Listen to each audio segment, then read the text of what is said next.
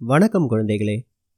இன்றைக்கு ஒரு அருமையான நீதி போதனை கதையுடன் உங்களை சந்திக்க வந்திருப்பது உங்கள் வெங்கட். இந்த கதையோட பேர் முட்டாள் அரசன் கதை. ஒரு நாட்டை ஒரு அரசன் ஆட்சி செஞ்சுட்டு வந்தான் அந்த அரசன் வந்து ரொம்ப அவசர அவசரமாக முடிவுகளை எடுப்பான். கொஞ்சம் கூட யோசிக்க மாட்டான். பக்கத்தில் இருக்கிற மந்திரிகள்லாம் எவ்வளவோ அறிவுரை சொன்னாலும் அதை கேட்க மாட்டான். தான் என்ன முடிவு எடுக்கிறோமோ அதை மக்களோ நீதிபதிகளோ செயல்படுத்தணும் அப்படின்னு நினைப்பான். அப்படி இருக்கும்பொழுது ஒரு நாள் அவனுக்கு ஒரு விசித்திரமான யோசனை தோணுச்சு. இந்த நாட்டில் நம்மளுடைய கஜானாவில் இருக்கக்கூடிய பொருள்களெல்லாம் கொடுத்து மக்களை காப்பாற்றிட்டு வரோம். அப்படி இருக்கும்பொழுது இந்த நாட்டில் இளைஞர்கள் அதுக்கேற்ற மாதிரி தங்களுடைய உழைப்பை கொடுத்து இந்த நாட்டுக்காக நிதி திரட்டி தராங்க. ஆனால் முதியவர்கள் வீட்டு திண்ணையில் சும்மாவே உட்காந்து கதை பேசிக்கிட்டு இருக்காங்க. ஒரு வயசுக்கு மேலே முதியவர்கள் இந்த நாட்டில் இல்லாமல் அவங்களெல்லாம் அழிச்சிட்டோம் அப்படின்னா வெறும் இளைஞர்கள் மட்டும் இருப்பாங்க. அப்போ எல்லாருமே உழைப்பாங்க. அப்போது நிறையா பொண்ணும் பொருளும் வரும். இந்த நாடு இன்னும் சுபிட்சமாக மாறும் அப்படின்னு ஒரு விசித்திரமான யோசனை தோணுச்சு. யோசனை தோணின உடனேயே அதை வந்து செயல்படுத்த ஆரம்பிச்சிட்டான் அந்த அரசன். எல்லாரையும் கூப்பிட்டு தண்டோரா போட்டு இந்த நாட்டில் அறுபது வயது கடந்த எந்த ஒரு முதியவரும் இருக்கக்கூடாது. உடனடியாக அவர்களை நாடு கடத்த வேண்டும். நாடு கடத்துறதுக்கு அவங்க ஒத்துக்கலை அப்படின்னா அவங்கள சிறை சேதம் செய்து விடுவோம். அதாவது தலையை வெட்டி கொண்டுருவோம் இப்படிங்கிற மாதிரி ஒரு கடுமையான உத்தரவை பிறப்பிச்சான். மக்கள்லாம் எவ்வளவோ ஆமோதிச்சு பார்த்தாங்க. ஆனால் நாட்டு மன்னனாச்சே அவனை எதிர்த்துக்கிட்டு அந்த நாட்டில் வாழ முடியாது. இது என்னுடைய உத்தரவு உடனடியாக செயல்படுத்துங்கள்னு தண்டோரா போட சொல்லிட்டான். அதனால் வேறு வழி இல்லாமல் எல்லா மக்களும் தங்கள் வீட்டில் இருக்கக்கூடிய முதியோர்களை அதாவது அவங்க கொண்டு விடலைனாலும் முதியோர்களே வந்து நாங்கள் வெளியில் போயிடுறோம். நாங்கள் போயிட்டு எங்கேயாவது வெளிநாட்டில் எங்கேயாவது வாழ்ந்துக்கிறோம். இல்லைனா காட்டில் தலைமறைவாக வாழ்ந்துக்கிறோம். நீங்கள் தான் இளைஞர்கள். உங்களுக்கு தான் இனிமேல் வாழ்க்கை இருக்குது அதனால் நீங்கள் அதை பற்றி கவலைப்பட வேண்டாம்னு சொல்லிட்டு வேறு வழி இல்லாமல் அந்த நாட்டை விட்டு கிளம்பி போகிறாங்க பத்து நாட்கள் அவங்க எல்லாருமே அந்த நா எல்லா முதியோர்களும் அந்த நாட்டை விட்டு கிளம்பி போகிறதுக்கு அந்த பத்து நாட்கள் எடுத்துக்கிறாங்க. அந்த பத்து நாட்களும் ரொம்பவுமே ஒரு துக்ககரமான நாட்களாக இருக்குது எல்லாரும் அவங்க வீட்டில் அழுகுறாங்க. அவங்க க அப்பாவையோ இல்லைனா மாமனாரையோ இல்லைனா தாத்தாவையோ பிரிய மனம் இல்லாமல் பேரன் பேத்தி மருமக மருமகன் எல்லாரும் அழுகுறாங்க. ஆனால் இந்த ம அரசன் மட்டும் மனம் கலங்காமல் எல்லாரும் இந்த நாட்டை விட்டு போயே ஆகணுங்கிறதுல குறிக்கோளாக இருக்கான். இப்படியே நடந்துட்டு இருக்கும் பொழுது அந்த ஊரில் இருக்கிற ஒரு இளைஞர் மட்டும் தன்னுடைய அப்பாவை பெரிய மனசு இல்லாமல் அவன் என்ன பண்ணான் அப்படின்னா அந்த வீட்டில் இருக்கக்கூடிய ஒரு பெரிய அறையை தேர்ந்தெடுத்து அதுக்கு கீழே ஆழமாக குழி தோண்டி அதில் எல்லா வசதிகள் காற்றோட்டம் எல்லாம் செஞ்சு கொடுத்து தன்னுடைய அப்பாவை அங்கே போய் வசிக்க சொல்லிட்டான். அதுக்கு மேலே அழகாக தளம் போட்டு யாருக்குமே தெரியாதபடி மூடி வச்சிட்டான். அந்த அப்பா அந்த வீட்டில் இருக்கிற அந்த பெரியவர் மட்டும் அந்த கீழே இருக்கக்கூடிய தரைத்தளத்துக்கு கீழே இருக்கக்கூடிய தளத்தில் வசிச்சுட்டு வர்றாரு இதுதான் நடந்துகிட்ருக்கு. இப்படியே போயிட்டு இருக்கும் பொழுது ஒரு நாள் வந்து அந்த நாட்டில் வந்து மிகப்பெரிய பஞ்சம் ஏற்படுது.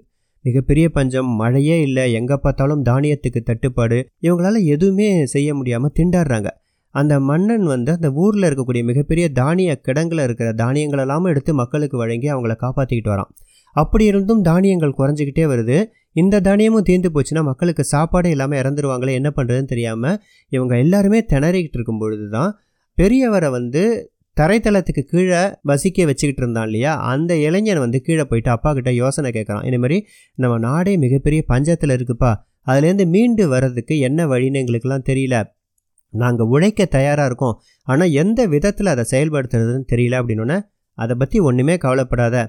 இந்த ஊரில் இருக்கிற எல்லாரும் தினமும் ஒரு குடம் தண்ணி எடுத்துக்கிட்டு போயிட்டு இந்த ஊரில் இருக்கக்கூடிய முக்கியமான தானிய கிடங்கை சுற்றி ஊற்றணும் இதை செஞ்சுட்டு வந்தாலே பஞ்சம் தீந்துடும் அப்படின்னோடனே பெரியவருடைய யோசனையாச்சா? அதனால் இவன் வந்து செய்ய ஆரம்பிக்கிறான். இவன் எல்லாரையும் ரொம்ப பணிவாக கேட்டுக்கிறான். அதே மாதிரி நான் சொல்கிறேன் நம்பி செய்யுங்க. நம்ம ஊரில் இருக்கக்கூடிய மிகப்பெரிய தானிய கிடங்கை சுற்றி தண்ணி ஊற்றிக்கிட்டு வாங்க. அப்படின்னு தண்ணி ஊற்றி அதை கொஞ்சம் உழுது வச்சுட்டு வராங்க. இப்படியே பண்ணிகிட்டு இருக்கும் பொழுது அந்த தானிய கிடங்கை சுற்றி நெற்பயிர்கள்லாம் முளைக்க ஆரம்பிக்குது. எல்லாருக்கும் ஆச்சரியம். எப்படி தானாக இந்த தானிய கிடங்குலேருந்து நெற்பயிர்கள்லாம் முளைக்குது அப்படின்னோன்னா அந்த அரசனுக்கும் இந்த செய்தி போகுது. அரசனும் வந்து பார்க்குறான் தானிய கிடங்கை சுற்றி ஒரு குட்டி வயலே உருவாயிடுச்சு. அதுலேருந்து அறுவடை செஞ்சு அதில் கொஞ்சம் தானியத்தை எடுத்து மூட்டை கட்டி அடுத்த விதைக்காக விதை நெல்லாக வச்சுட்டு மிச்ச தானியத்தை எல்லோரும் உணவுக்கு பயன்படுத்துகிறாங்க அந்த விதை நெல்லை போட்டு போட்டு அதிலிருந்து தானியத்தை விளைவிச்சு அந்த நாட்டோட பஞ்சமே முற்றிலும் தீர்ந்து போகுது. இது அந்த அரசனுக்கு ரொம்பவே ஆச்சரியமாக இருக்குது அந்த நாட்டு இளைஞன் அந்த யோசனையை சொன்ன அந்த இளைஞன் அவனை கூப்பிட்டு ரொம்ப பாராட்டுறாரு. அப்போ தான் அவன் ஒரு விஷயத்த சொல்கிறான் நீங்கள் தப்பாக எடுத்துக்கல அப்படின்னா நான் ஒரு விஷயத்த சொல்கிறேன் சில நாட்களுக்கு முன்னாடி நீங்கள் இந்த ஊரில் இருக்கக்கூடிய அறுபது வயதை கடந்த பெரியவர்களெல்லாம் நாடு கடத்தணும்னு சொன்னீங்க. எல்லாரும் போயிட்டாங்க. ஆனால் நான் மட்டும் எங்கள் அப்பாவை நாட்டை கடத்தாமல் என்னுடைய வீட்டுக்கு அடித்தளத்தில் நான் அவரை வளர்த்துக்கிட்டு இருக்கேன். அவர் சொன்ன யோசனைப்படி தான் இந்த பஞ்சம் தீர்ந்துச்சு. தானிய கிடங்குலேருந்து நம்ம உணவுக்காக தானியத்தை எடுக்கும் பொழுது கண்டிப்பாக அந்த தானிய கிடங்கை சுற்றி ஒரு குறிப்பிட்ட தூரத்துக்கு நெல்மணிகள்லாம் சிந்தி இருக்கும். அதுக்கு தண்ணி ஊற்றிக்கிட்டு வந்தாலே அந்த நெல்மணிகள் முளைக்க ஆரம்பிக்கும். இந்த யோசனையை தான் அப்பா சொன்னாங்க எனக்கு. இதுலேருந்து நான் சொல்ல வர்றது என்ன அப்படின்னா இளைஞர்கள் நல்லா உழைக்கக்கூடியவர்கள். ஆனால் முதியோர்கள் தான் அவர்களுக்கு தேவையான ஆலோசனைகளையும் அறிவுரைகளையும் வழங்கி அவங்கள நல்வழிப்படுத்துவாங்க.